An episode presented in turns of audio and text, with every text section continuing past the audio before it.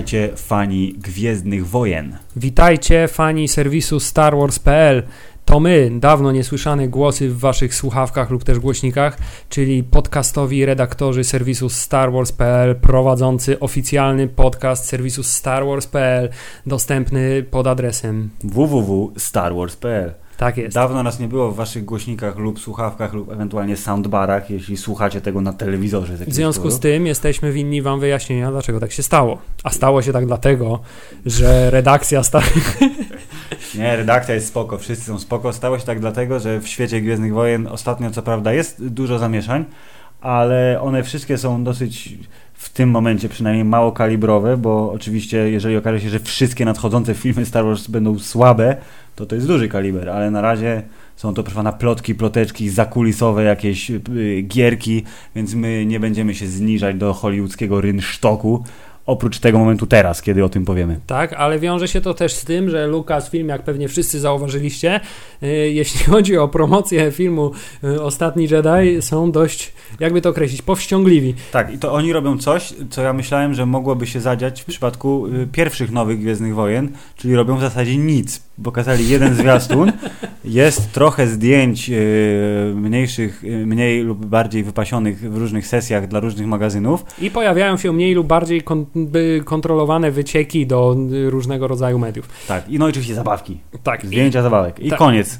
Gdzie ten drugi zwiastun, Hubert? który właśnie chciałem powiedzieć, że zgodnie z wszystkimi prawidłami tych zwiastunów powinny już, Już być trzy. trzy i trzy międzynarodowe, tak? Czyli Tak, i dużo osobny chiński, osobny indyjski i be- i 25 spotów 10-sekundowych, gdzie jest pół sekundy nowego materiału, tak żebyśmy my jako fani mogli zrobić to, co lubimy najbardziej, czyli skleić wszystkie te zajawki w jedną mega Tak. zajawkę i oglądać ją aż do y, wyżygania. I oczywiście snuć y, teorie na temat fabuły, co już zrobiliśmy jakiś czas temu, ale teraz byłoby tych teorii więcej. Tak, niestety Lucasfilm postawiąc, niestety, stety może tak, na y, taktykę powściągliwości, która to taktyka prawdopodobnie y, miała y, na celu może nie tyle po, y, powściągnięcie oczekiwań fanów, Ja myślę, że po prostu oni mają taką bombę, bo mają albo może jednak, mają że... taki głód, y, chcą wzbudzić w fanach, żeby kiedy już ten trailer się pojawi, y, zrobił on takie wrażenie na nich, że automatycznie uznają, że to jest najlepsza rzecz na świecie. Pojawiła się plota, że y, Mark Hamill napisał tweeta, że proszę nie oglądać y, 7 października jakiegoś tam meczu Tak ale, w Stanach. chciałem, tak, ale chciałem powiedzieć, że Mark Hamill znany jest z tego, że, że wrzuca różnego rodzaju y, podpuchy na Twittera, tak? To znaczy właśnie mówi, że już jutro trailer Gwiezdnych Wojen, po czym wrzuca zdjęcie swojej przyczepy z planu Gwiezdnych Wojen, czyli my trailer from Star Wars set. I, i, I jest znany z takich akcji, więc nie do końca bym wierzył temu, temu. Poza tym wydaje się to zbyt mała okazja mimo wszystko, że tam niby to jest Friday Night Football, ale No, no, no.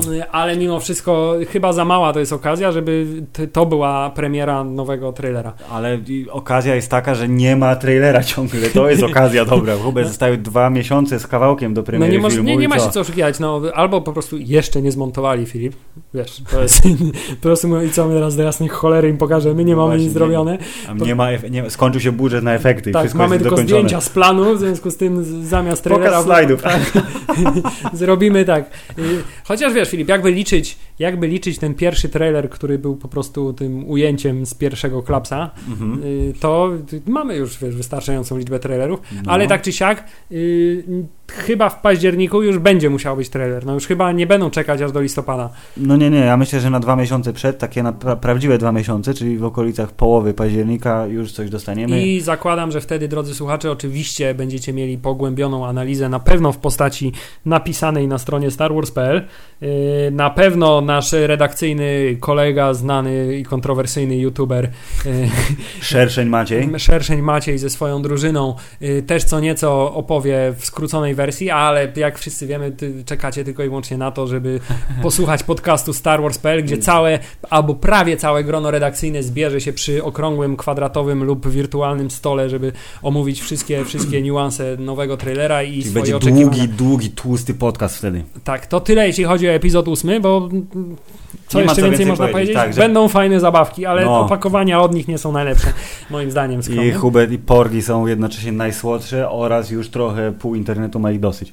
Tak, i są właśnie e, prawdopodobnie najbardziej zabawkogenne ze wszystkich nowych y, postaci gwiezdnowojennych. Porgi to są miniony nowych Star Warsów? Bardzo możliwe, y, ewentualnie i Łoki nowych Star O, Warsów po prostu. Tak, może Czyli tak na początku wszyscy stwierdzą, że coś jest z nimi nie tak, potem się z nimi pogodzą, a potem ktoś dorobi im dodatkowo animowane oczy i wszyscy stwierdzą, że to jest najgorsza rzecz na świecie. I potem wyjdą kolejne prequele, które zmarzą absolutne hańbę i łoków. Ja myślę, Tak, że I taki jest, będzie cykl życia porgów. teraz już mamy technologię, żeby dodawać cyfrowe powieki, więc jedynym sposobem, żeby zmienić oczy porgów, to jest googly eyes, Tak, które będą wklejane w losowych momentach. I to I to- myślę, że po wymiecie. tak, myślę, że jak George Lucas stwierdzi, że jednak tęskni za Gwiezdnymi Wojnami i odkupi od Disneya po raz kolejny markę za 60 miliardów dolarów, Powiem, moje powieki, moje oczy, moja to, to marka. robię im nowe oczy, tak. Ale Filip, y, y, to jest epizod ósmy. Będzie też epizod dziewiąty, ale zanim będzie epizod dziewiąty, będzie jeszcze ten nieszczęsny film o Hanie Solo, o którym ja słyszę coraz gorsze. Tak, i jakby teraz właśnie wiadomości. wracamy do wspomnianego y, hollywoodzkiego bagienka, bo proszę pana, najwyraźniej y, Disney i y, wszechpotężna mysz mają markę w tak silnych szczyptach, że każdy przejaw jakiegokolwiek autorskiej wizji jest automatycznie poddawany rozkazowi 66 i y, jest wstawiany figurant na to miejsce, bo w przypadku, tak jak w przypadku epizodu 9, do którego przejdziemy za chwilę, można jeszcze snuć jako takie nadzieje, że może tam coś teges śmeges, to jednak y, zamiana y, skądinąd słuszna mimo wszystko panów komediantów, reżyserów filmów y, dla dorosłych, którzy lubią faki i wulgarne żarty o narkotykach. Ale Na- miał być film o Hanie Solo! Ja wiem, na wyrobnika, jakim jest najsłynniejszy rudy człowiek w popkulturze, Lub czyli Ron. jedyny sławny, oprócz y, Eda Sheerana, tak? O, teraz Ed Sheeran, właśnie wtedy jak South Park nagrywał ten odcinek, to nie było Eda Sheerana, teraz jest Ed Sheeran. Każdym razie jedyny rudy reżyser, czyli pan Ron Howard, zastąpił na fotelu e, reżysera. Właśnie ciekawe, bo był podwójny fotel reżysera, bo był Phil Lord i Chris Miller, a teraz Ron Howard dwa, jest tak tak? gruby, że ma dwa fotele. Nie, właśnie on wygląda na strasznie szalenie na tym zdjęciu zresztą z, y, z panem Polem Bettany. Wygląda na takiego szalenie strasznie zasuszonego po prostu No, starego właśnie. dziadka, który absolutnie już wygląda trochę jakby nie kontaktował, nie? Nie chcę być tutaj okrutny, ale trochę jak Andrzej Wajda w ostatnich latach Mm. swojego życia. Ale y, No ale dobrze, no ale proszę pana, jakby deal był taki, że podobno Phil Lord i Chris Miller chcieli zrobić to, co robią najlepiej, czyli y, trochę durnowatą, trochę, no nie wulgarną, bo by na to im nie pozwolili, ale jednak mimo wszystko komedię. Tymczasem Han Solo nie jest do końca komediową postacią, a nawet wręcz przeciwnie.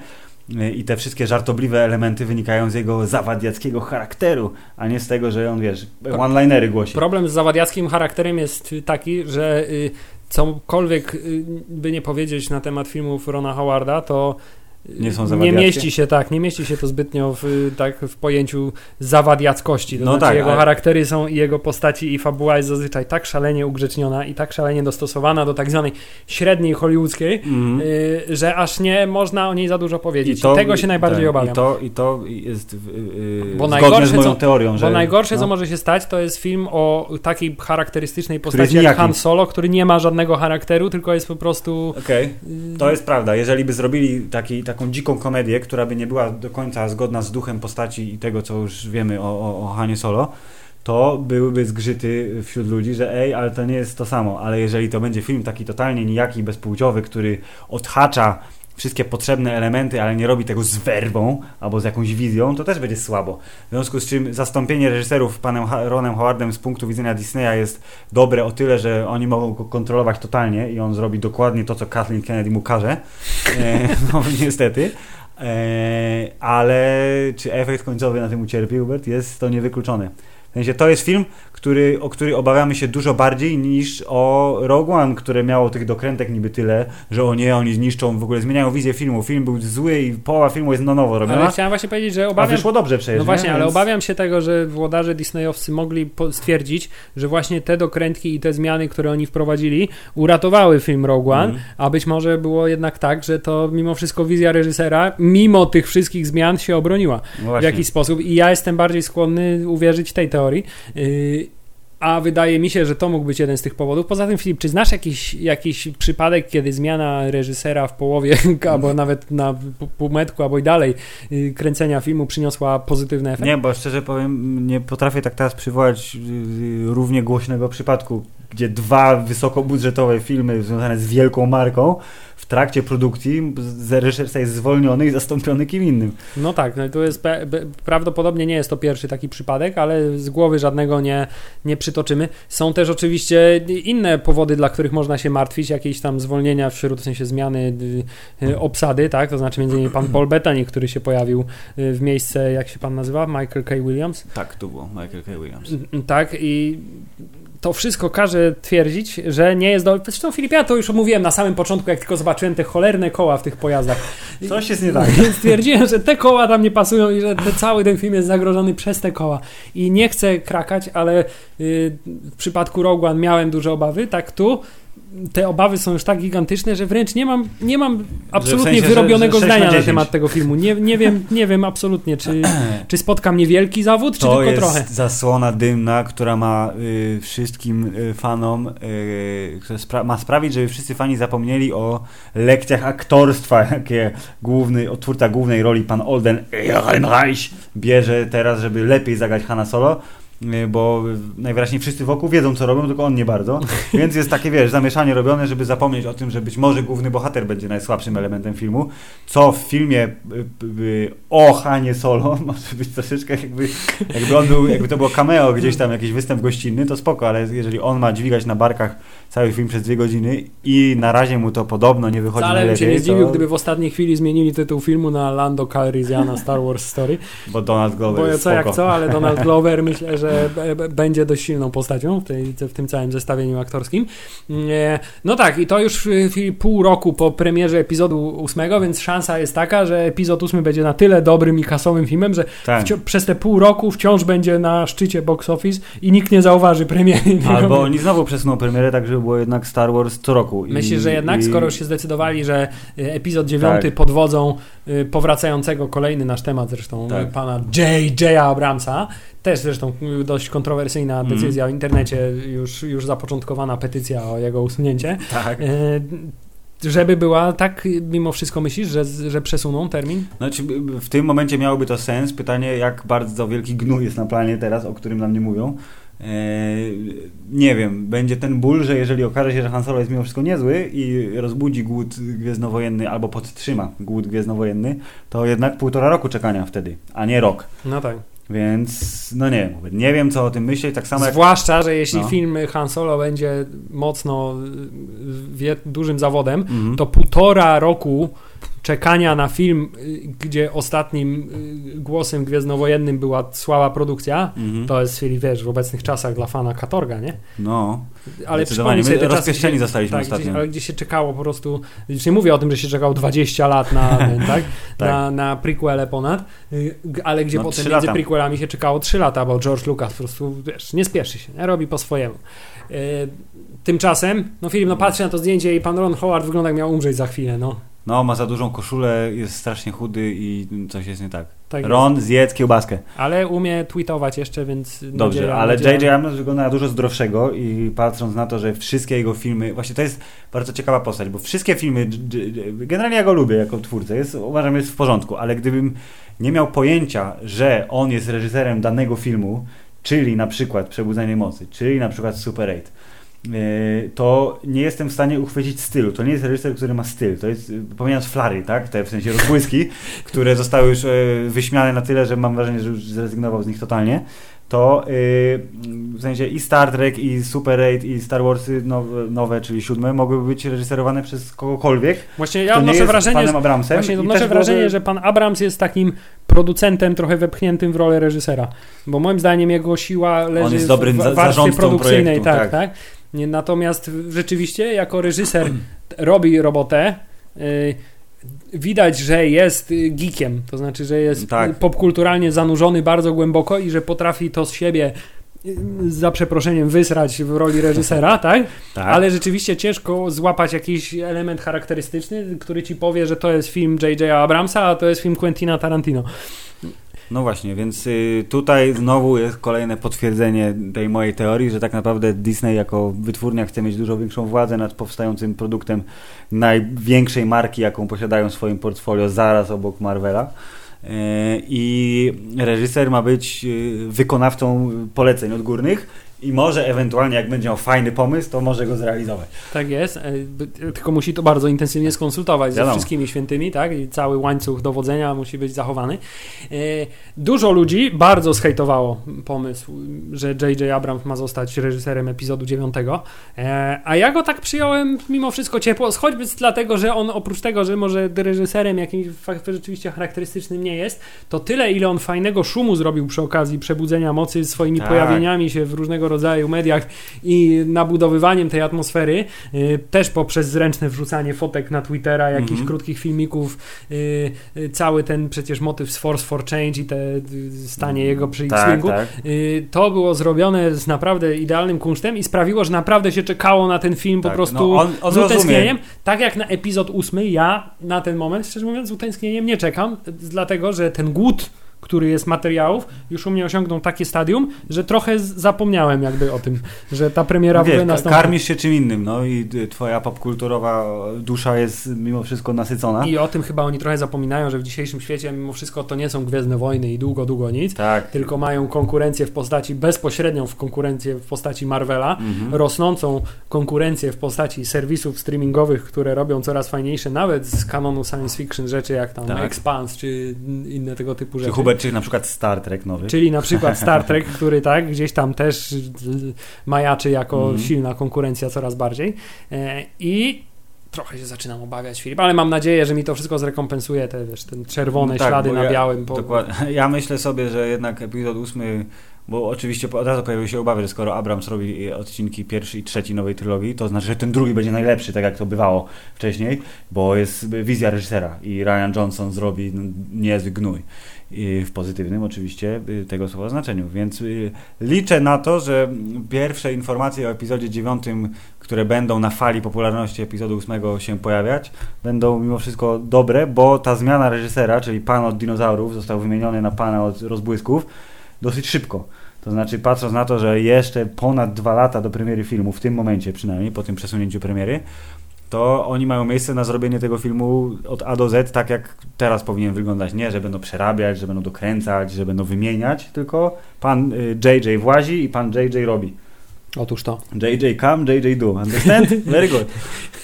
No. Tak, ale myślę, że tym razem już nie nabuduję sobie takiej aż wizji, że to jest ten człowiek, którego się woła, żeby uratował daną markę przed upadkiem, Yy, tylko może, żeby jakby w bezpieczny sposób Tak, zakończył b- trylogię. będzie, będzie finish y, w dobrym, mamy nadzieję, stylu, ale do tego czasu to jeszcze zdążymy nagrać pewnie ze trzy odcinki Hubertem podcastu, oficjalnego podcastu serwisu Star Wars.pl.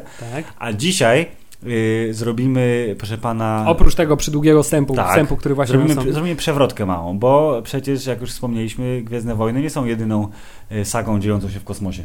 Tak, y, inną taką sagą jest na przykład y, saga, Filip wymyśl jakąś inną sagę Y, niż Star Trek. Czy, czy, Doktor Who jest trochę w kosmosie, bo tam latają.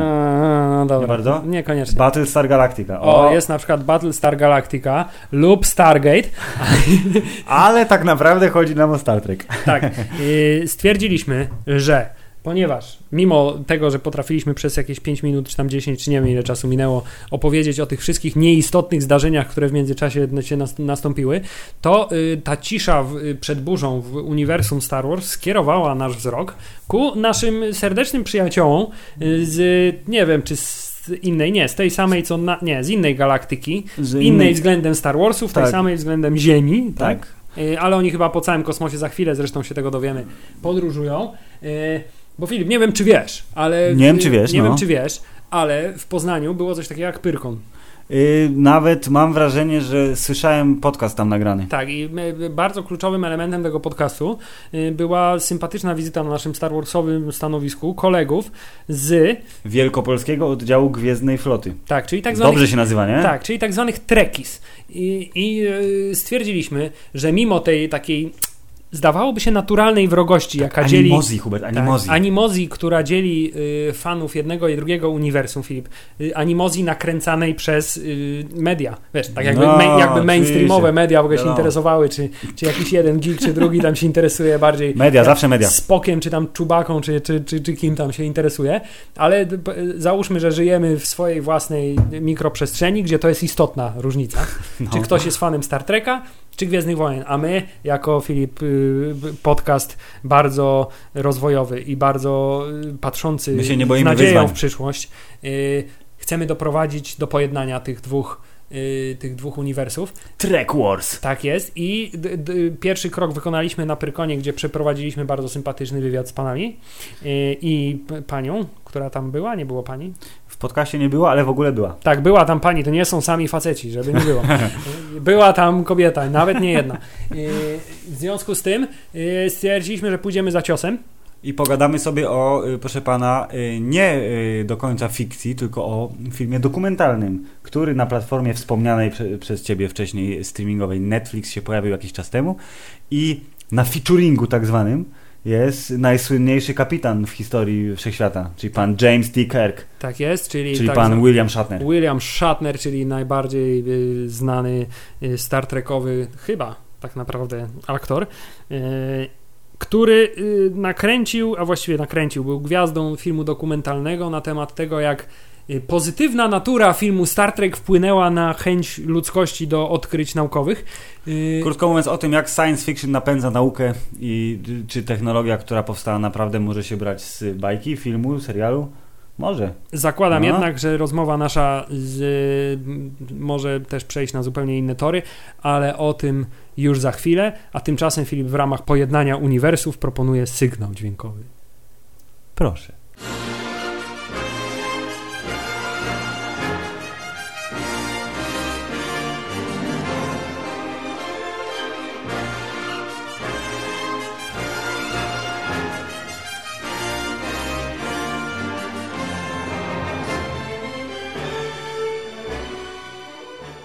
Hubert, to był fantastyczny sygnał dźwiękowy. Tak, który oznajmił nam, że przyszła najwyższa pora, żeby powitać naszych gości, bo przecież nie będziemy sami błądzić po uniwersum Star Trekowych. A Tak. dzisiaj z nami są. Pi- Piotr Grabowski jest z Wielkopolskiego Oddziału Gwiezdnej Floty. Powiedz siema. E, elo. No, widzisz, jaki buntownik. Buntownik nie słucha się od razu na start. I z tego samego oddziału jest y, równie niegrzeczny Kamil Znamiec. Brzmi jakbyśmy byli, wiesz, siedzieli w jednym oddziale karnym, nie? Chociaż wiem, że to zakład. Tak, witam. Ponownie. Bardzo dobrze. Panowie, ile razy obejrzeliście dokument Prawda jest w gwiazdach z Williamem Shatnerem? I czy chociaż raz? I czy chociaż raz? Bo my tylko po razie. E, No to odpowiem z zagadką. Nie był to jeden raz i nie były to trzy razy. Haha. Ja się domyślam, ale nie będę zdradzał na razie. No ja obejrzałem raz, a powiem szczerze, z ust Shatnera na temat tego dokumentu to słyszałem z 10 razy. Po prostu. Za każdym razem, kiedy gościu się pojawiał, mówił na temat swojego dokumentu. Czyli, e, Dużo o nim wiedziałem jeszcze przed tym, jak go zobaczyłem. czyli rozumiem, że jest bardzo dumny z tego dokumentu. Jest to epokowe dzieło w jego karierze. Wiesz co, on jest najbardziej dumny z tego, że właśnie rozmawiał z tymi e, najbardziej znanymi umysłami, z fizykami. E, to, dla niego, to, dla niego najbardziej przemawia, wiesz? Nie to, że gadał z jakimiś tam, że z aktorami czy coś, że poznał jakieś gwiazdy, że gdzieś tam był rozpoznawany, tylko właśnie, że rozmawiał z ludźmi, którzy faktycznie coś mogą zmienić. Na przykład Benem No. Stillerem.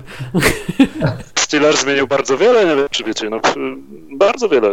Widzieliście jego filmy? Jaja w Widzieliście. tropikach, jaja w Na tropikach. przykład. Bardzo No, dobry właśnie, film. Bardzo dobry stary. film. Oscarowa rola.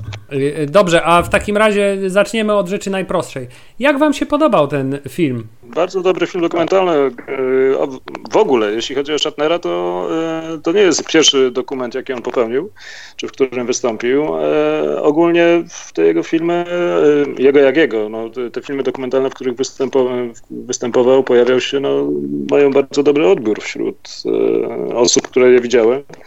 Recenzje są bardzo pozytywne, więc polecam. Wiesz co, nawet najlepsze jest rzecz, że nie musisz znać, a nawet nie wiem, lubić, czy też widzieć chociaż jeden odcinek Star Treka. Możesz siąść do tego dokumentu bez żadnej wiedzy, że Star Trek istnieje i po prostu będziesz i tak zachwycony. To rzeczywiście prawda, bo tematy w nim poruszane y, są na tyle y, globalne i ogólne, że y, nie wymagają jakiejkolwiek znajomości uniwersum Star Trekowego. Dobra, ale po, od razu się wtrącę w No. takim razie, bo chłopaki jesteście zadowoleni z dokumentu. Ja uważam, że owszem, był ok, ale od zachwytu jestem dosyć daleki. Y, w takim sensie, że to było, tak ja to odebrałem, że to była ewidentnie taka właśnie szatnerowska wycieczka, że chciał sobie porozmawiać z tymi wszystkimi bardzo mądrymi ludźmi i zadać im różne ważne pytania, co uczynił i ma odhaczone na liście. Kto bogatemu zabroni? No, dokładnie, kto bogatemu zabroni, ale y, ostateczny efekt był taki, że jakby może nie, może ja jestem po prostu ekstremalnie inteligentny. Okej, okay, to możemy naprawdę... na pewno. Tak, to już kończymy nagranie. Kończymy nagranie. No. Nie, nie, dowiedziałem się niczego, nie dowiedziałem się niczego naprawdę takiego, jak to się ładnie mówi po polsku, groundbreaking. Y, I może też to polegało na tym, że obejrzałem ten dokument na kilka, na kilka razy, w sensie nie na raz, tylko tak po 20 minutek. Zrobiłem z tego odcinki, o, zrobiłem z tego serial, tak żeby się, wiesz, wczuć w, w klimat starego Star Treka. Było w porządku, ale nic naprawdę niezwykłego i pytanie brzmi, czy to przemawia przeze mnie jednak fan Star Wars, który chciałby nie lubić Shatnera, ale nie mogę, bo on jest taki fajny i lubi konie.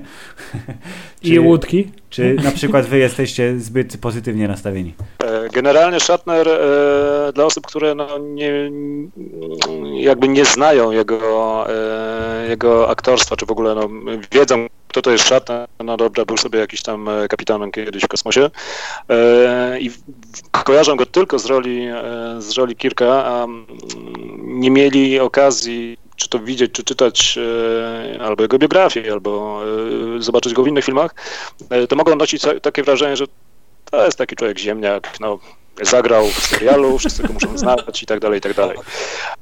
I to jest bardzo, to jest bardzo powszechna e, opinia, ale jak się e, człowiek zagłębi troszeczkę w temat e, Shatnera, no to można zobaczyć, że to jest naprawdę równy, fajny gość. My mieliśmy nawet okazję i przyjemność go poznać na jednym z konwentów osobiście.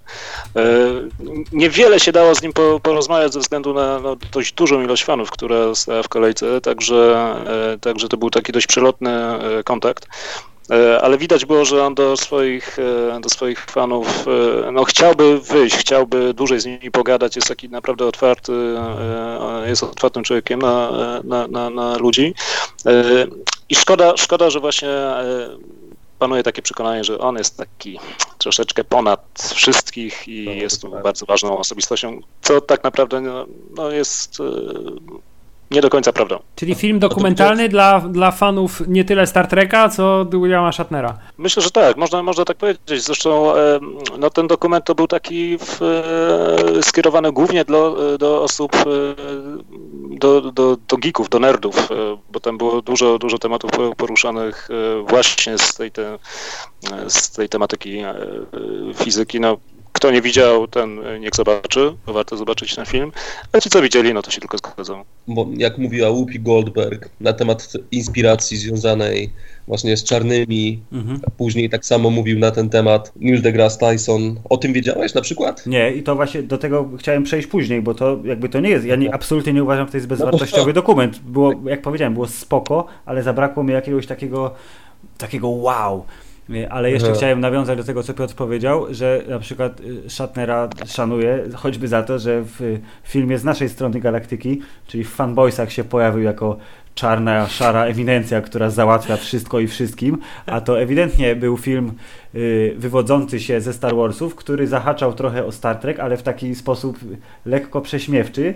Tymczasem Shatner był tym takim pomostem, który właśnie wyszedł z cienia, załatwił panom y, plany rancha Skywalkera i zniknął. Zresztą nawet w tym dokumencie, że, ile razy wybił z siebie, pokazując Dokładnie. przede wszystkim pamiętną, y, znaną wszystkim bardzo dobrze Walkę scenę walki z panem Jaszczurem, który zwie się.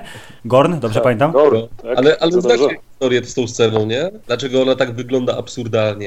No aktorom powiedziano, że ta scena będzie przyspieszona po prostu. Tylko, że nikt na tym nie siadł i nikt nie przyspieszył tej sceny, dlatego to wygląda tak absurdalnie.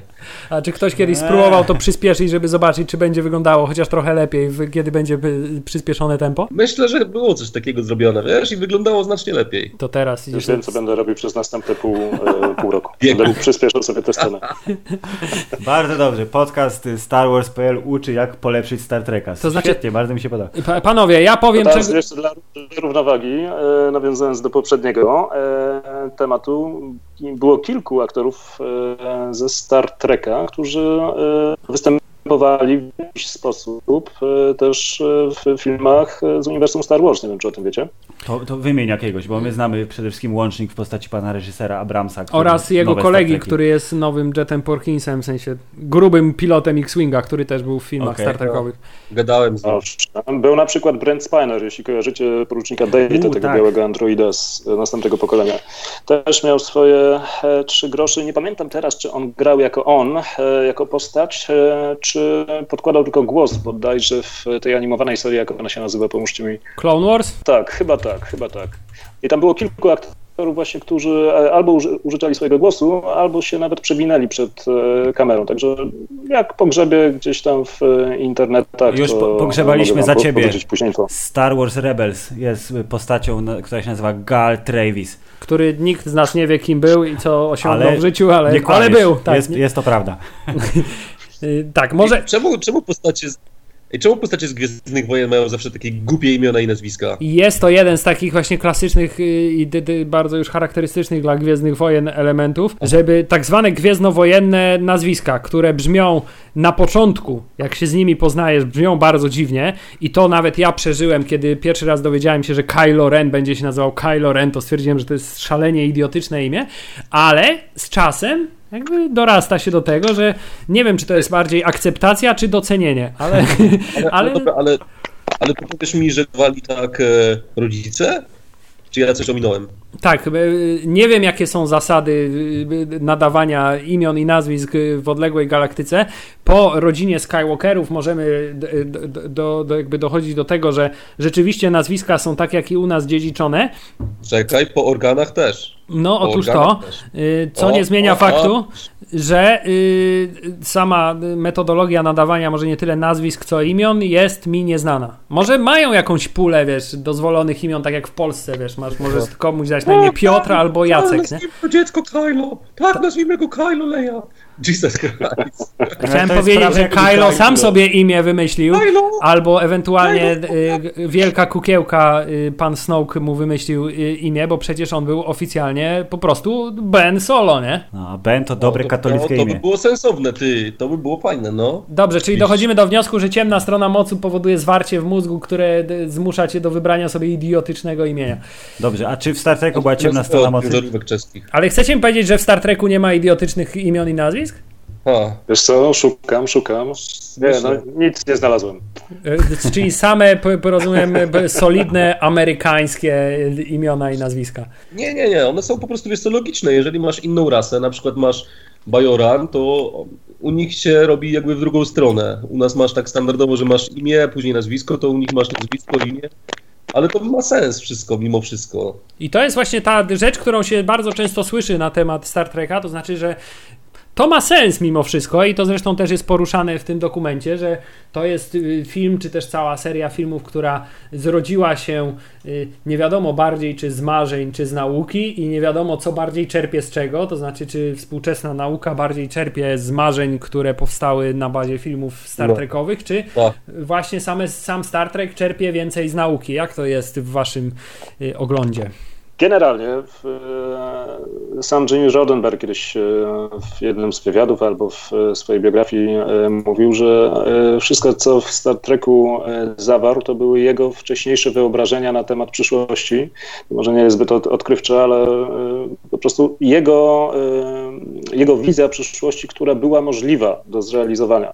Czyli jeśli coś wymyślał, to no, miał przekonanie, że prędzej czy później e, czy technologie, czy, e, czy, czy języki nawet e, faktycznie mogą funkcjonować, czy mogłyby funkcjonować w realnym świecie. Także to jakby jest taka podpora całego, całego treka. To, co się pokazuje w treku, powinno w jakiś sposób być możliwe do zrealizowania w przyszłości.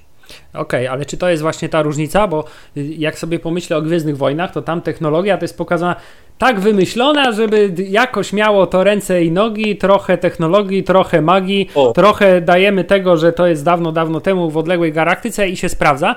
Natomiast rzeczywiście, jak sobie przypomnę jakiekolwiek moje drobne przynajmniej kontakty ze Star Trekiem, to y, y, rzeczywiście miałem takie poczucie, że ta technologia jest tam dużo bardziej ugruntowana. I ten dokument też o tym mówi i nie do końca O. jakby z niego tylko zdołałem y, wyciągnąć wniosek, w którą stronę to bardziej działa. Czy myślicie, że w drugą stronę też to działa? To znaczy, że Star Trek miał taki wpływ na naszych współczesnych y, y, naukowców, że oni jakby tą wizję Star Trekową y, podświadomie starają się w życie słowy, wprowadzić? Pytanie brzmi, czy byłby Bluetooth, gdyby nie było Star Treka? Otóż to. Tak.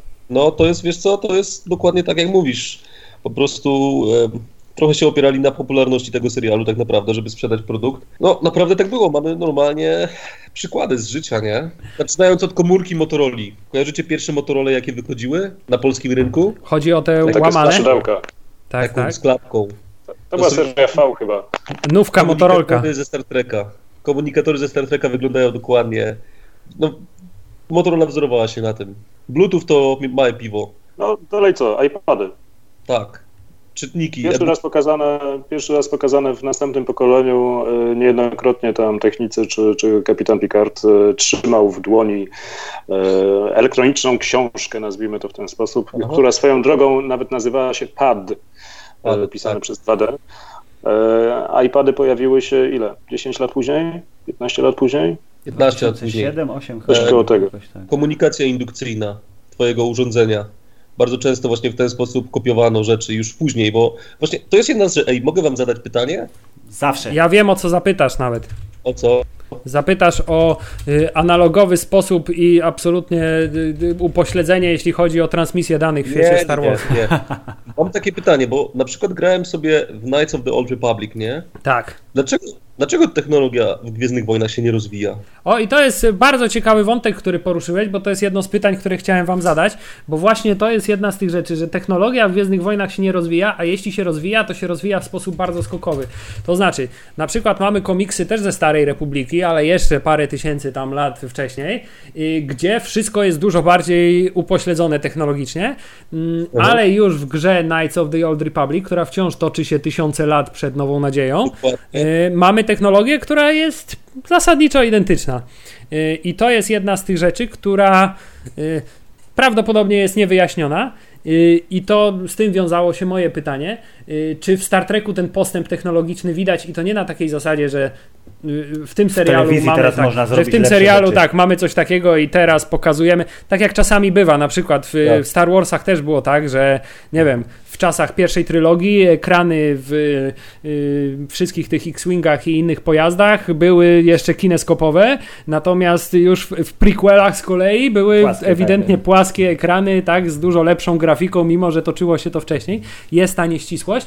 Pytanie, czy, czy, czy, czy właśnie w uniwersum Star Trekowym, z racji tego, że jest tak głęboko w nauce zakorzenione, mm, raz, czy ta technologia jest y, y, pokazywana w sposób y, spójny, a dwa, czy jest też w tym pokazany rozwój technologiczny i czy to on, on też jest tam uzasadniony. Tak. Tak, Dzięki.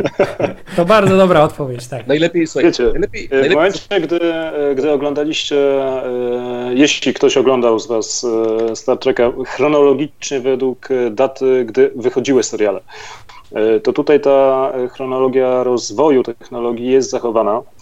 E, Co się też wiązało oczywiście z możliwościami technologicznymi w, e, podczas kręcenia dane, danego serialu czy filmu. Wiadomo, że w latach 60. No, e, wtedy żadnych płaskich ekranów no, jeszcze nie mieli. Guziczki były faktycznie fizyczne, tak jak na klawiaturach dzisiejszych. Dalej w następnym pokoleniu widać ogromny skok technologiczny. No, wiadomo, akcja też się dzieje już wiele, wiele lat później. E, Więc e, też widać od razu ten skok e, technologii. W kolejnych serialach, czy to w Voyagerze, czy w Deep Space Nine, nie ma aż tak wielkiego przeskoku technologicznego, bo Deep Space Nine generalnie dzieje się w tym samym czasie co Voyager. I to jest troszeczkę tam kilka lat później po, po akcji z następnego pokolenia.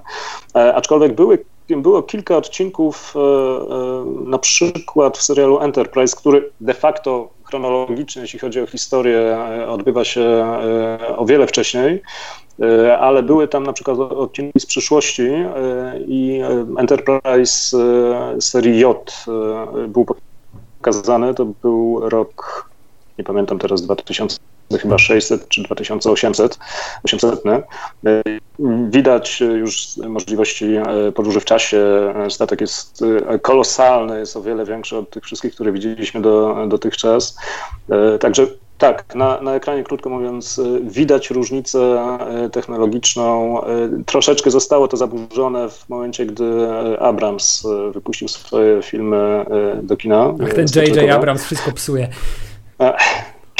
No, cóż zrobisz? No, cóż zrobisz? Ale to jest tak, że nowe Star Treki są resetem, prawda? W sensie teraz to się dzieje jakby od nowa. E, I tak i nie. E, ten nowy serial, który w tej chwili ma wyjść dosłownie za 6 dni, e, on wraca jakby do tej takiej głównej linii czasowej, bo Abrams stworzył nową linię czasową, trekerze nazywają ją JJ, JJ Universe, która jest jakby osobną, alternatywną linią czasową, y, a w tej chwili wracamy do tej, y, do tej głównej prime timeline, to, y, to się tak nazywa. Także jakby ciągłość tutaj będzie zachowana z wcześniejszymi serialami, jakby niezależnie od tych wypadków kinowych, które popełnił Abrams. Okej, okay, czyli Discovery będzie teraz jakby na, najświeższym chronologicznie odcinkiem całej historii uniwersum? Discovery będzie się mieściło między Enterprise serialem Enterprise, a e, tą serią oryginalną z, e, między innymi z Kirkiem. To, to bardzo ciekawe 10, podejście 10 do technologii w takim razie, dokładnie tak.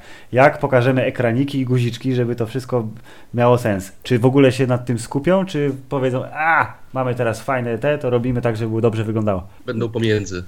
Raczej się skupią na tym, wiesz co, dla fanów. Bo w Enterprise to bardzo ładnie wyszło myślę, że da radę to zrobić. Okej, okay, przekonamy się za tydzień w takim razie. Aha. E, to ja jeszcze chciałem e, powiedzieć, znaczy powiedzieć, zapytać, bo e, mam wrażenie, że dla wielu tych, którzy niekoniecznie są zainteresowani uniwersum Star Treka, symbol taki najbardziej rozpoznawalny to jest oczywiście kształt statku USS Enterprise, który to kształt był wielokrotnie wyśmiewany, oprócz tego, że jest zapamiętywalny momentalnie, że jest średnio praktyczny w sensie y, wojennym. W sensie, że on ma te takie cienkie kreski łączące silniki z głównym korpusem y, i ten talerz wielki i że na przykład to versus y, gwiezdny ten niszczyciel, który jest po prostu bryłą. Jednym, jedną bryłą jest, że jakby no, niszczyciel wygra. To jest ale, to, ale chciałem, pytanie, kto ale by wygrał. Nawet, ale... ale... to nawet w tym dokumencie też, też mówili na temat tego statku, no. kształtu i to też zwróciło moją uwagę, że mówiąc o tym, y, skupili się i właściwie na tylko stylu, o tym powiedzieli, tak, że to jest tak wspaniale zaprojektowany i tak charakterystyczny wygląd, który się natychmiast zapamiętuje i już się go nie zapomina. Natomiast w ogóle pominęli w dokumencie, który cały Czy opowiadał taki projekt o... ma sens te, pod tak, względem tak, tak. faktycznej konstrukcji i przydatności. To jak to jest, panowie? Prosimy prosimy o opinię fachowców. Czy, czy, czy, czy mogę wspomnieć film Powrót Jedi, gdzie leci bombowiec Y-Wing i trafia w mostek jednego z najpotężniejszych statków i go niszczy? no, come on. Podnieśli osłonę. On po prostu bardzo dobrze trafił.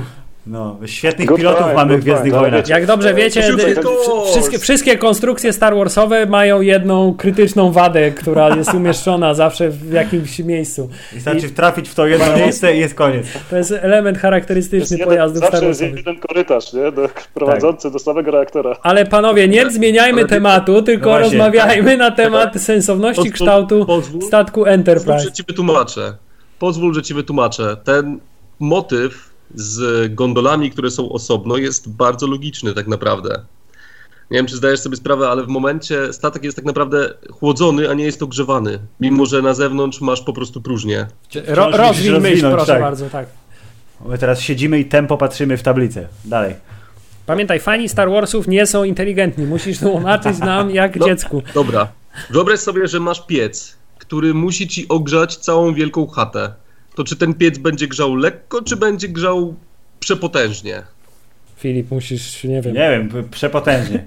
To będzie grzał przepotężnie, dlatego masz na zewnątrz umieszczone silniki, tak? Po to, żeby to miało logiczny sens, żeby po prostu nie ogrzewać ci załogi, żeby ich nie zabić. Come on.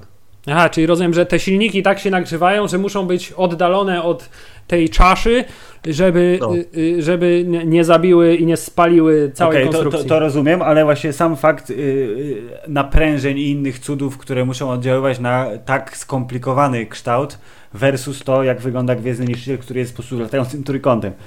No tak, ale wiesz, jest nierozwiązana jedna rzecz, ponieważ masz tarczę, ale nie masz czegoś takiego jak ochrona przed tym, jak lecisz z prędkością światła w Gwiezdnych Wojnach. To dowolna drobinka mogłaby cię zniszczyć. No No teoretycznie tak, ty trafiasz na, ka- na kamyczek e, zawieszony w Aha. przestrzeni z prędkością światła lecąc, no to on po prostu działa jak e, doskonały pocisk i prze, prze, przebija wszystko na swojej drodze. przy, czym, teraz- w, przy czym w Gwiezdnych Wojnach tak naprawdę nie mamy prędkości y, y, nadświetlnej, tylko mamy tak zwaną hiperprzestrzeń, i która bardziej, zresztą po rozmowie z Piotrkiem Astrofazą y, dowiedzieliśmy się, że ma to jakieś naukowe uzasadnienie, to znaczy y, tak zwane y, to, to są y, to wormholes, tak? czyli, czyli tunele nadprzestrzenne. Mm, Które się otwiera i Więc zamyka w tutaj dowolnym chyba miejscu. w, na, w tym, między tymi uniwersami istnieje różnica, jeśli chodzi o b- metodologię podróży. y, No bo tutaj jest pytanie, jakie naprężenia chcesz mieć w kosmosie? No ja nie, ja nie wiem, ja, ja pytam, zastanawiam się, to jest statek, Nie, który wiesz, no, nie, no, się... nie. To znaczy choćby takie tak, generowane w ogóle- przez w same te silniki, pytanie, a także y, no przez, nie wiem, nie wiem co wy tam macie, bomby protonowe, czy co wy tam, co, czym tam do siebie strzelają te statki, to taka konstrukcja mimo wszystko jest dosyć wrażliwa, nie? Jest wrażliwa, tylko e, nie do końca pytanie było dobrze skonstruowane, powiem wam, bo tak, e, Enterprise z założenia e, nie był statkiem wojennym, tylko okej. był statkiem e, służącym do eksploracji. Ty, ale w każdym odcinku się tam strzelali, nie? Nie, Bo, nie. no bo fede, wie, wiecie, federacja jest pokojowa nastawiona, a inni nie. No więc jak dostali Bęcki raz, jak dostali Bęcki drugi raz, no to musieli wyposażyć te swoje statki e, w jakąś tam broń i w technologię oczywiście tarcz, więc e, zanim e, taka gondola zostanie odstrzelona, no to najpierw wszystkie pociski czy, czy broń cząsteczkowa będzie musiała się przebić przez tarcze energetyczne. I to jest główna, e, główna ochrona takiego e, okrętu, niezależnie od tego, jaką by miał, e, jaką by miał konfigurację, jaki by miał kształt. Poza tym lepiej, jeżeli coś eksploduje, jeżeli trafisz w taką gondolę i ona eksploduje, to lepiej, żeby to było z dala od całej reszty ze statku, nawet na takiej małej właśnie e, dróżce, tak, powiedzmy. Mój światopogląd, jeśli chodzi o konstrukcję kosmiczną, się zmienił totalnie. Teraz ja bym chciał, żeby wszystkie statki były zaprojektowane jak sieć neuronowa. Ej, statki Borga kiedyś wi- widziałeś? Kwadrat. W sensie Znaczy sześcian. sześcian. No, no. Wreszcie. dokładnie. No to to jest Co? pochodne z, to jak w Gwiezdnych Wojnach wygląda, jest po prostu masa y, metalowa taka, która się składa z dużych, małych kwadracików, rurek, pręcików i wszystkiego i tylko jest kształtem jednym. No, bo jest To jest najbardziej... ergonomiczny kształt. Zresztą Borg, Borg jeszcze e, wszystkie inne statki, które konstruował, to też były bryły geometryczne, były kule, były takie, e, nie wiem jak nazwać, taki diament jakby. Jamon. E, No Więc- świetnie, czyli po prostu opór jest bezcelowy i tylko się geometria liczy. No. To jest konkluzja z tego wątku. A ja właśnie chciałem nawiązać do takiej rzeczy, którą tutaj wyłapałem, jak mówiliście, to znaczy mówiliście o tym, że federacja nastawiona jest pokojowo, na przykład, in, ale inne rasy nie za bardzo, Mm, a tymczasem w dokumencie, który jest mimo wszystko tutaj centrum naszej rozmowy, yy, jakby podstawowym założeniem tego dokumentu było to, że y, zresztą tak jest chyba w opisie nawet Netflixowym, to znaczy, że w jaki sposób y, optymizm przekazany przez uniwersum Star Trekowe y, wpłynął na, na, na naszą współczesną naukę, ale ja się pytam, gdzie ten optymizm, jak oni tam ciągle ze sobą walczą? I się tak trochę nawet zastanawiałem nad tym. I z tego, co ja pamiętam, to rzadko się zdarzał odcinek, w których jakiejś tam wojenki Na- większej czy mniejszej, nie? tak, tak, y, nie było. Ale p- pamiętajcie, że my obejrzeliśmy pewnie 2% wszystkich Znaczy ja oglądałem, szczerze mówiąc, ja oglądałem, jeśli chodzi o Star Treka, to z bardzo dużą pasją oglądałem to, co leciało w telewizji polskiej w latach y, 90. Czyli Polsat. y, Tak, czyli to było następne pokolenie, zdaje się. A ja bardziej pamiętam Deep Space Nine. Deep Space, tfu, w Deep Space Nine był czarnoskóry pan y, szef, prawda? Kapitan? Było tak. Było To, tak. to ja to znam tak. najbardziej. Ja tylko Jean-Luc. Picard. W ogóle nie, kiedyś nie kojarzyłem, że jest ktoś taki jak, jak, jak Mr. y, James? T. T. Kirk. A, Tylko z- dla mnie zawsze tym kapitanem był Star Trekowym był, tak, był, tak, był Jean-Luc Picard. Aha.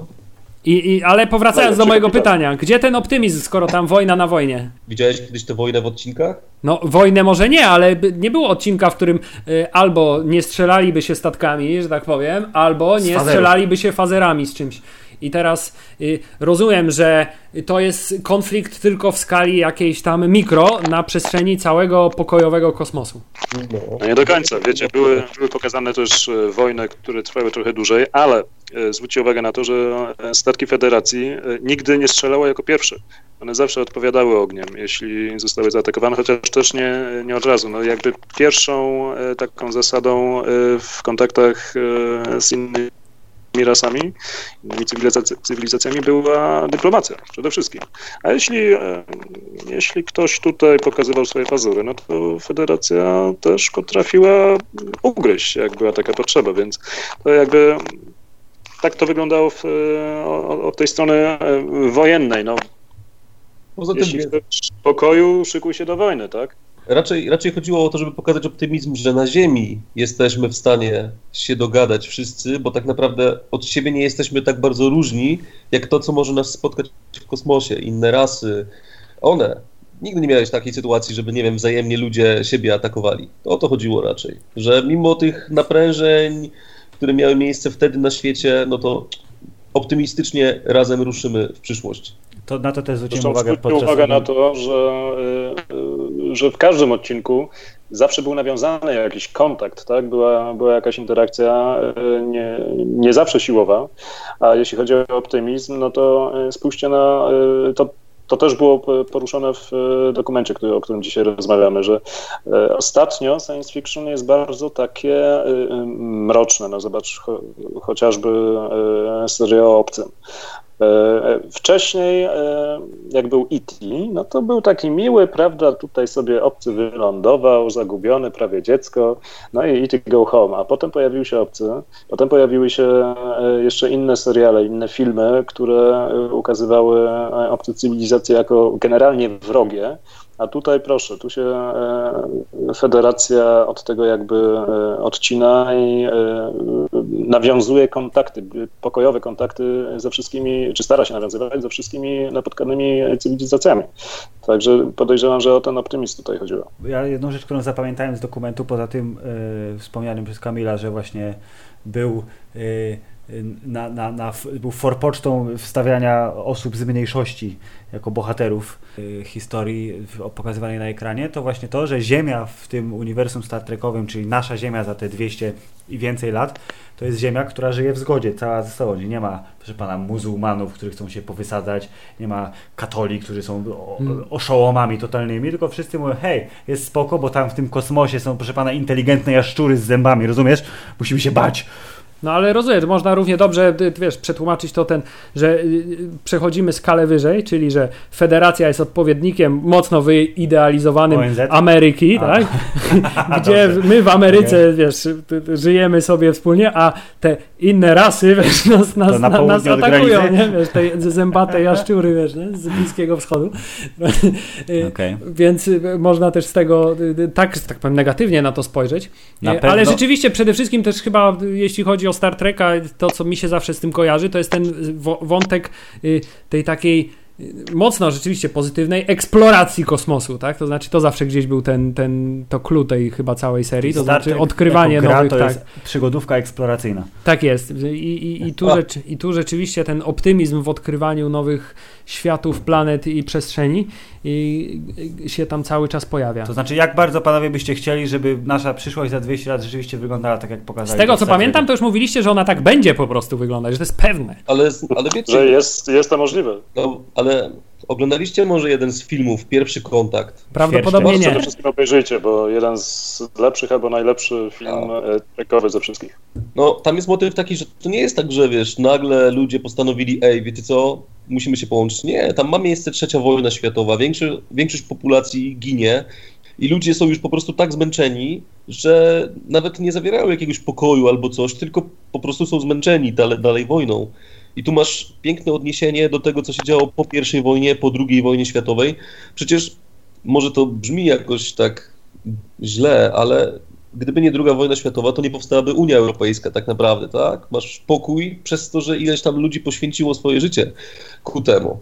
I no fajnie, żeby tak wyglądała przyszłość, no ale my będziemy musieli przeżyć te wojny jednak. Oby nie. No. no, wiadomo. Przeżyć lub zginąć. Okej, I will see you there. Tak jest. Dobrze, to, to pytanie bardziej pokojowe w takim razie. Skoro mowa jest o technologii, to jaka technologia, która jeszcze nie powstała, a była widziana w Star Treku, powinna się pojawić i dlaczego jest to teleportacja? Otwierane drzwi. Właśnie chciałem powiedzieć o otwieranych drzwiach, który był bardzo e, do, do, Do, dobry. dobry, kawałek. tak. Koleś, który Niewyobrażalne jest Nie, podróż, podróż nawet no- w czasie jak najbardziej, ale drzwi, które się same otwierają, Niemożliwe. milion lat nie będzie takiej technologii. Wiecie, z teleportacją to jest tak, że już e, de facto udało się e, przeteleportować foton z jednego miejsca w drugie. E, Taka teleportacja, która była pokazana w Star Treku, no jest raczej dość odległą w czasie technologią do osiągnięcia, bo no, nie zagłębiając się za bardzo w szczegóły, e, żeby przeteleportować e, człowieka z jednego miejsca w drugie, no to trzeba e, jakby zmapować każdą cząstkę, każdy atom w odpowiednim stanie skupienia, jego spiny, niespiny i tak dalej, i tak dalej. Po prostu trzeba zapisać całą informację kwantową, która jest w człowieku, przepisać ją i e, przeteleportować w drugie miejsce, odtwarzając ją co do, co do jednego kwantu e, informacji. Także na razie nie mamy takich możliwości. Z fotonami się udało. Dużo bliżej jesteśmy chyba mimo wszystko y, wynalazku holodeku, który już tam w jakiejś upośledzonej swojej formie się nawet w domach pojawił. Ale fajny byłby, wiesz co? Replikator. To samo pomyślałem, ja bym chciał naciskać przyciski, mieć takie jedzenie, jakie chcę. Chcę to. Dokładnie, stary. Ale Dokładnie. to słuchaj, masz to, masz to już, dzwonisz na Pizza Portal albo inna, inną usługę i ci przywożą jedzenie takie, jakie chcesz. Ale gene- Też tylko generowanie tego posiłku to jest i mówisz. tak 45 minut do 60, nie? A ja bym chciał tak Dokładnie. 5 sekund. Dobrze No to mówisz. jeszcze chwila, jeszcze moment. No musisz blis, blisko pizzerii mieszkać. Lub mieć dużo rzeczy zamrożonych po prostu w tym i, i, i tym mikrofale. No dobra, to znowu ciach i teraz w takim razie przechodząc na drugą stronę rzeki, czy w Gwiezdnych Wojnach jest jakaś technologia, która miałaby praktyczny sens? O, i teraz właśnie odwołujemy się do waszego Star Trekowego optymizmu, Tak. żebyście z optymizmem podeszli do uniwersum gwiezdnowojennego i powiedzieli co nieco na temat być może fajnych technologii, które się tam pojawiają i które widzielibyście a przepisane w jakiś sposób do uniwersum Star Treka, dwa w rzeczywistości. A, No właśnie. O. I sense much fear in you. Jest to, e, no wiecie co, no ja nie bardzo jestem e, obeznany w, e, aż tak bardzo w technologii e, gwiezdnowojennej. Może coś podrzucicie, jakieś pomysły i spróbujemy się nad nimi pochylić. Ale Chyba, że rozumiem, f- film wiesz ja widzieliście. kojarzę dru- dużo, nie? Ale żeby coś, co bym chciał, żeby było z Gwiezdnych Wojen dostępne, co miałoby sens. Chcecie mi powiedzieć, Słuchaj, tak na szybko, no co, blastery, e, jakieś te rocket paki, no rocket paki, tak, e, którego używał Boba Fett, tak dobrze mówię? Dobrze To mówisz, dobrze. F-11 możesz kupić normalnie przecież. No to już są tak naprawdę w życiu, więc to, to, ta technologia już jest, e, już jest de facto używana. E, No co tam jeszcze? No, miecze świetne. Kiedyś oglądałem jakiś e, taki, mm, no nie powiem dokument, ale jakiś, e, jakiś fan właśnie próbował dojść do tego, czy, czy faktycznie miecze świetne są możliwe do wykonania. Chyba nawet bodajże to był Michio Kaku, To znaczy film, e, ten serial taki Michio Kaku, który od, próbował odtwarzać technologię science fiction e, w dzisiejszym świecie E, i chyba tam stwierdził, że e, nie bardzo jest to możliwe, żeby taką e, wiązkę plazmy, bo to chyba na, na plaźmie miało być oparte, żeby taką wiązkę plazmy e, bezpiecznie dla użytkownika e, zamknąć w e, małej rękojeści, jeszcze żeby nią później e, wymachiwać. Także chyba Wiem, nie. wiem, co bym chciał. Wiem, co bym chciał. Napęd antygrawitacyjny. A powiedzcie mi, w, w uniwersum Star Treka nie ma takiego odpowiednika napędu antygrawitacyjnego? Znaczy te statki tylko w kosmosie podróżują? Ale nie, słuchaj, nie chodzi mi o napęd, tylko chodzi mi o to, że jak masz na przykład e, nową nadzieję, to Luke Skywalker jedzie na takim... No o to, o to, o to mi chodzi właśnie. To znaczy chodzi o to, czy statki, które w, Star Treku się poruszają, to mogą się poruszać tylko w przestrzeni kosmicznej, czy, czy mają też jakiś taki formę, po, y, żeby Mogą. wisieć po I prostu? tak i nie. I tak i nie, zależy jaki statek. E, na przykład Voyager, e, nawet było po, pokazane chyba kilkukrotnie e, lądowanie Voyagera na planecie. Tylko to jest statek no, relatywnie niewielkich rozmiarów, to tam 150 osób załogi i pasażerów mogło w sumie być. Także on był przystosowany do lotów atmosferycznych również. No, Enterprise, ten na którym latał Picard, czy którym dowodził Picard, on już nie. Jego spodek mógł się odłączyć od e, głównego, e, głównej części statku i mógł wylądować. To była taka jakby wielka kapsuła ratunkowa w momencie, gdy ewakuacja musiałaby być przeprowadzona. To też było pokazane w jednym z filmów kinowych tym razem. E, ale no to zależy od, od statku. Im większy, tym gorzej, wiadomo. Im mniejszy, tym większe możliwości na, na loty atmosferyczne. Filip, z naszej tutaj tak rozważań wynika, że rzeczywiście uniwersum Star Warsowe jest szalenie upośledzone technologicznie, Ale to jeśli chodzi o bogactwo technologii. Bo to było dawno, dawno temu, a to było dawno, dawno temu. za 200 lat więcej. Tak jest. Ale w związku z tym, że było to dawno, dawno temu, to za to w Star Warsach jest bardzo intensywnie rozbudowany ten wątek mistyczny, czyli mocy, czarodziejstwa i innych sztuczek magicznych. Y, czy gdzieś tam w tej dalekiej Star Trekowej przyszłości też jest odpowiednik takich rzeczy? Czy są jakieś, nie wiem... Y, czekaj, czekaj. Przecież to już technologicznie wyjaśnili, tak? Są milichloriany i w ogóle masz ich jakąś tam ilość. Nawet, nawet genetycznie, nawet genetycznie.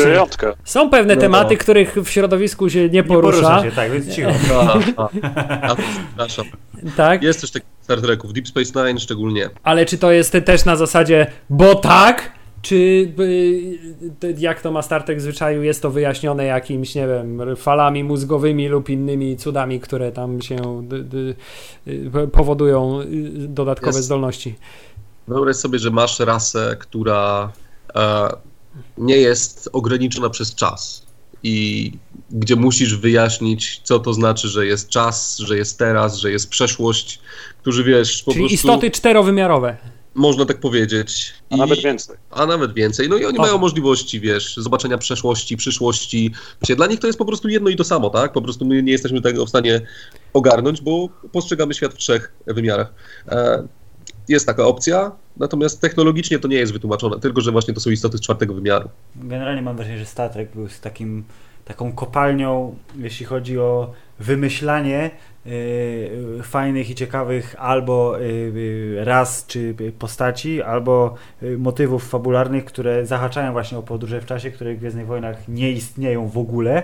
I zresztą naukowo zostało to, pan, zresztą chyba w, w, tym, w tym dokumencie było, prawda, że pan Stephen Hawking powiedział, że on udowodnił, że nie jest możliwe takie y, zagięcie czasu przestrzeni, żeby, żeby się, w czasie cofnąć. Tak, tak, tak. tak że, że przyszłość, przyszłość ale, cofnąć, tak. ale, ale nie było mowy o tym, że nie można e, dostać się w w, do, w przyszłość. A wręcz była mowa, że można odpowiednio szybko no się poruszając. O, dokładnie. Stargate to udowodnił. Dokumentalny Doku Myślałem, Stargate. że Stephen Hawking to udowodnił, ale nie, udowodnił to Stargate.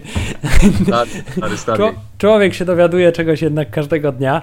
Y, dobrze, Filip, myślę, że dowiedzieliśmy się dość dużo że mm. Star Trek jest dużo mądrzejszy niż Gwiezdne Wojny, właśnie chciałem ale tam nie ma mieczy świetnych, w związku z czym wiesz, jest 50 Więc teraz musimy podjąć decyzję.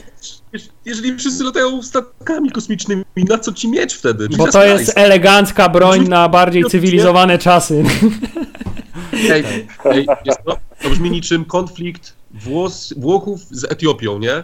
Ale, ale, ale powiedzcie tak szczerze, czy naprawdę Jedi, który wymacha, wy, wymachuje świecącym mieczem, nie wygląda 100 razy fajniej niż jakiś koleś, który po prostu stoi i nawet nie ma żadnego odrzutu z tego fazera, tylko promieniem. Czy stoi z golarką tak? Gillette i robi, chociaż golarka Gillette ja była Jeśli chodzi o element stricte wizualny. Po co miałby być odrzut z broni, która e, cząsteczkami. E, Bo to tak fajnie wygląda! I to się tak fajnie tak, ogląda wtedy.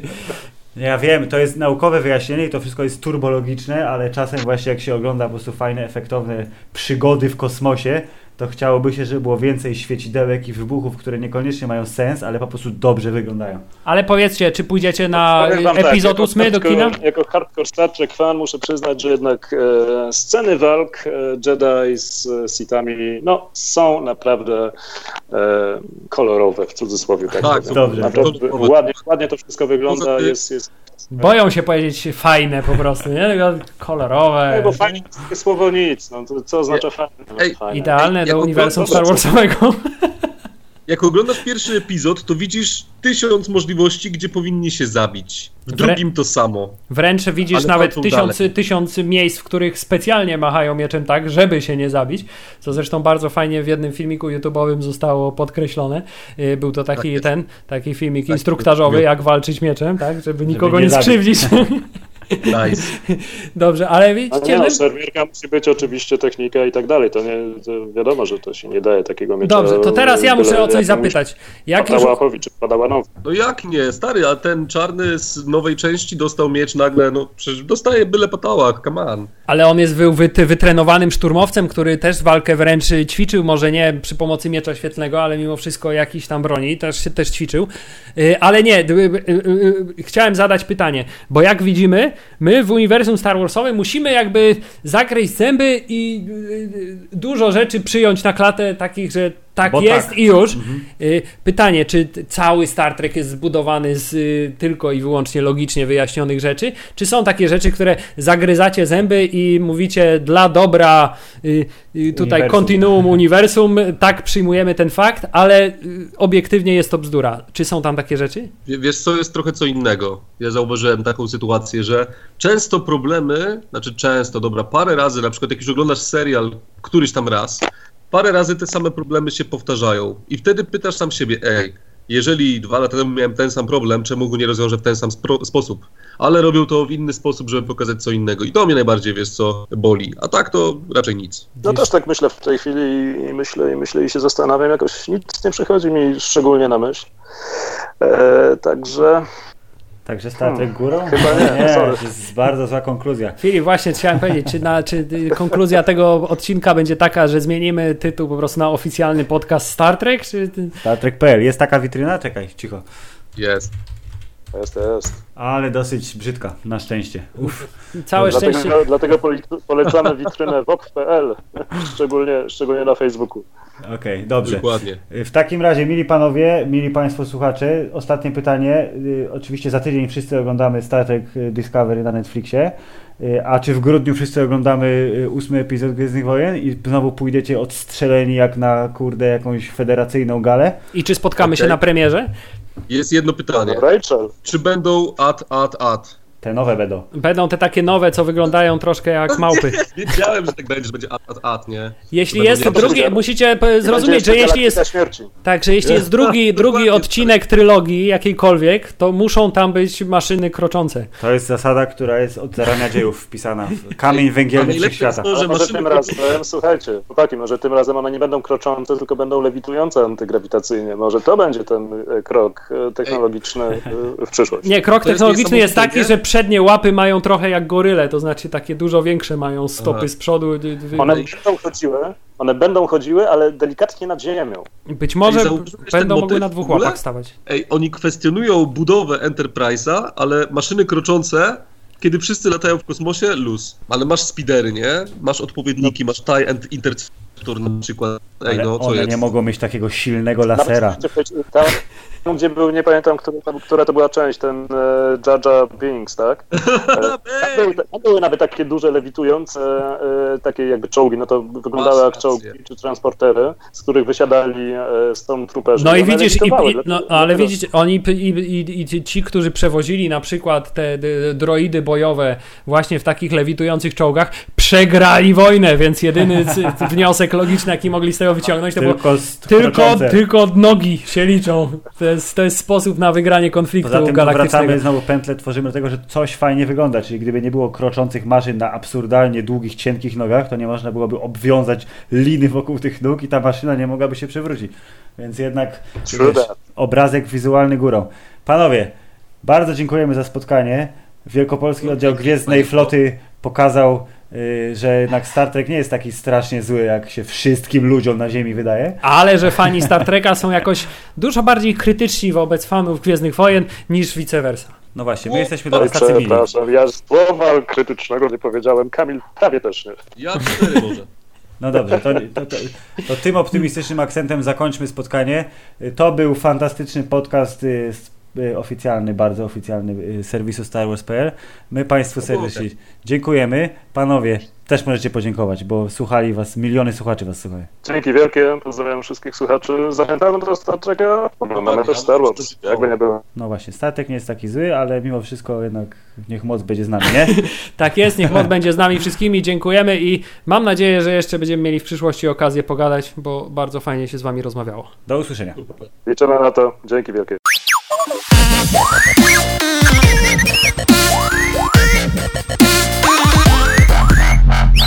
you.